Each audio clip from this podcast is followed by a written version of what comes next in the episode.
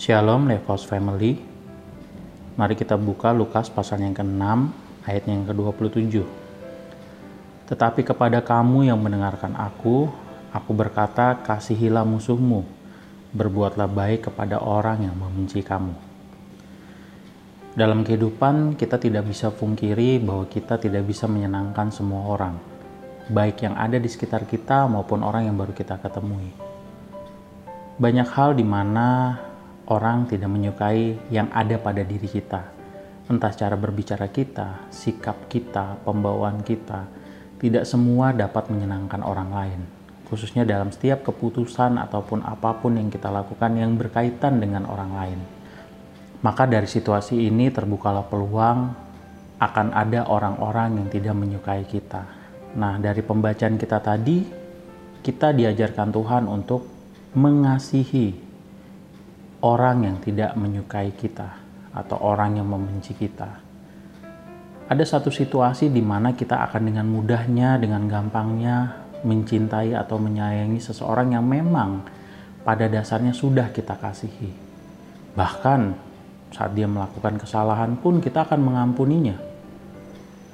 Mungkin kesalahan yang kita lakukan berulang-ulang, tapi karena ada rasa dasar kasih itu tadi, maka kita akan dengan gampang mendapatkan sebuah pengampunan. Ayat ini mengarahkan kita ke dalam situasi di mana kita bisa mengampuni dan mengasihi orang yang membenci kita. Tentunya konteks di saat ada kata membenci berarti orang tersebut adalah orang yang tidak menyukai kita dalam beberapa aspek tentunya.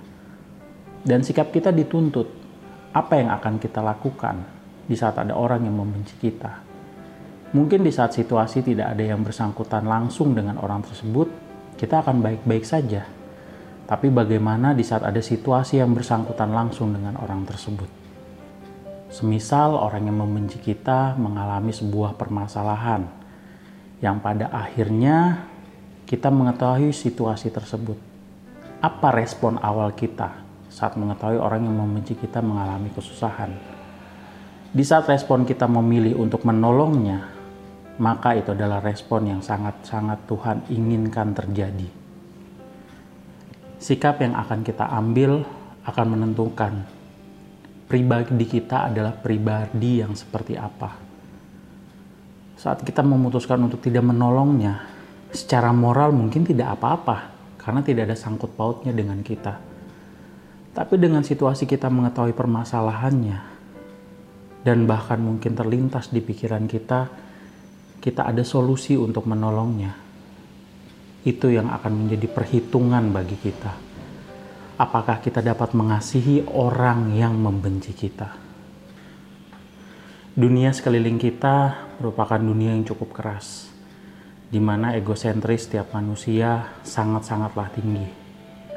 Bertahan untuk hidup, untuk makan satu hari, bahkan untuk mencari nafkah bagi keluarganya, itu akan menggiring seseorang kepada situasi di mana dia akan memikirkan dirinya pribadi. Bahkan, ibarat kata mereka sudah tidak ada waktu untuk berkelahi dengan siapa pun karena mereka akan berlomba-lomba memenuhi kebutuhan pribadi mereka. Sehingga keegoisan masing-masing individu akan semakin tinggi hingga di tahap segala cara akan mereka lakukan untuk menyelesaikan permasalahan mereka. Dan tiba di satu titik di saat perselisihan terjadi, itu adalah titik di mana hubungan antara manusia semakin renggang dan rusak. Maka melalui firman ini pada Lukas pasal yang ke-6 ayat yang ke-27, Tuhan Yesus mau menekankan kepada setiap kita untuk bisa berlaku adil, memberikan kasih tidak hanya kepada orang yang kita kasih dan cintai, namun kita dapat mengasihi orang yang membenci kita, apa pun keadaannya, apa pun situasinya.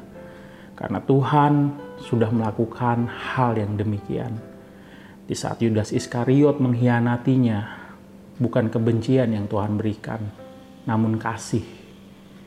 Kasih yang benar-benar tulus antara seorang guru kepada muridnya. Hendaklah kita mampu memiliki kasih yang serupa, sehingga setiap orang yang berada di sekitar kita dapat melihat kita secara utuh, sebagai seorang sosok yang benar-benar meneladani Tuhan. Kiranya renungan ini dapat menjadi penguatan bagi setiap kita dan terus membentuk kita agar kita terus menjadi serupa dengan Tuhan Yesus. Terima kasih, Tuhan Yesus memberkati.